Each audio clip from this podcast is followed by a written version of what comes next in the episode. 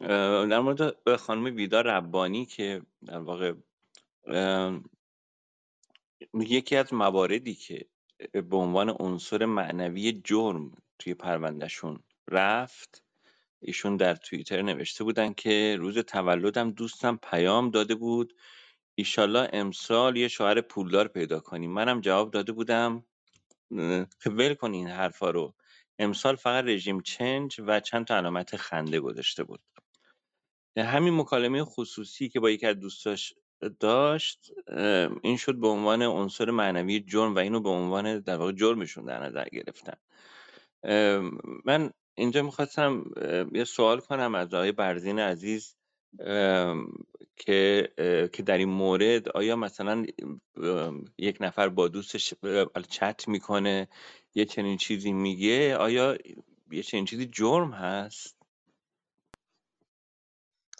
سلام خدمت دوستان عزیز. از که ببینید جرم اون چیزیه که توی قانون تعریف شده براش مجازات به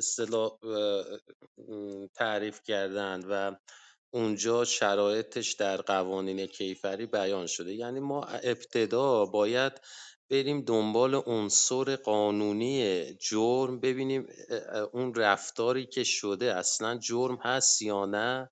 بعد بریم دنبال عناصر دیگه که حالا این قصد چی بوده رفتار مادی چی بوده به قول عنصر مادی جرم چی بوده و اینها.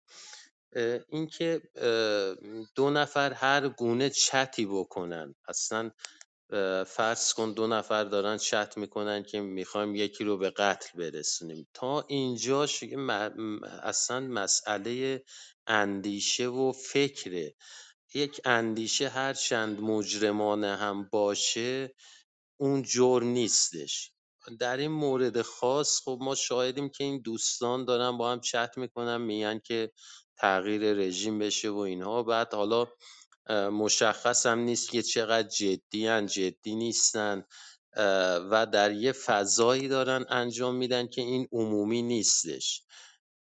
یک فضای خصوصی هستش. ما در بعضی از آرای دادگاه هم داریم که اصلا فضای مجازی اکانت های اشخاص چت هاشون یک مسئله خصوصیه. خب ما داریم تبلیغ علیه نظام در قانون مجازات ماده 500 ولی اونجا هم باز میگه که تبلیغ کنند متوجه یعنی میگه که تبلیغ هم مشخصه دیگه. یعنی یه تبلیغ باید یه مخاطب های چند نفر مخاطب داشته باشه و بعد تبلیغ علیه مبانی نظام باشه.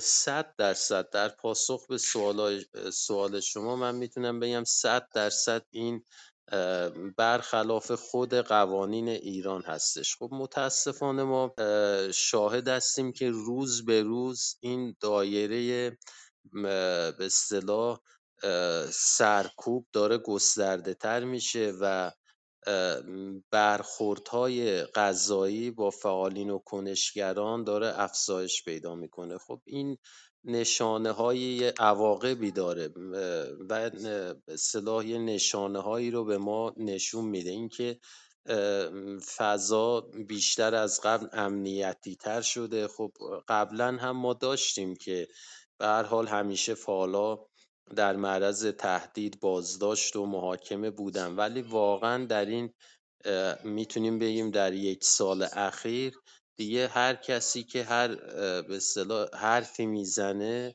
این رو وارد یه پروسه قضایی می‌کنن. این واقعا یک مسئله و مقوله خطرناکیه.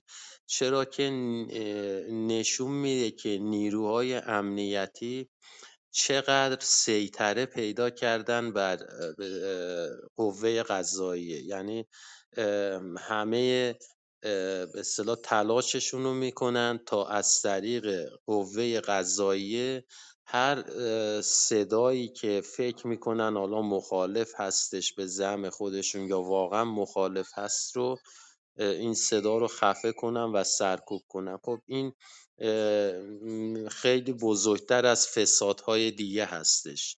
این نشون میده که سیستم قضایی کشور به اصطلاح خیلی بیشتر از قبل در هم پاشیده و دیگه توانایی اجرای عدالت و دفاع از مردم رو نداره.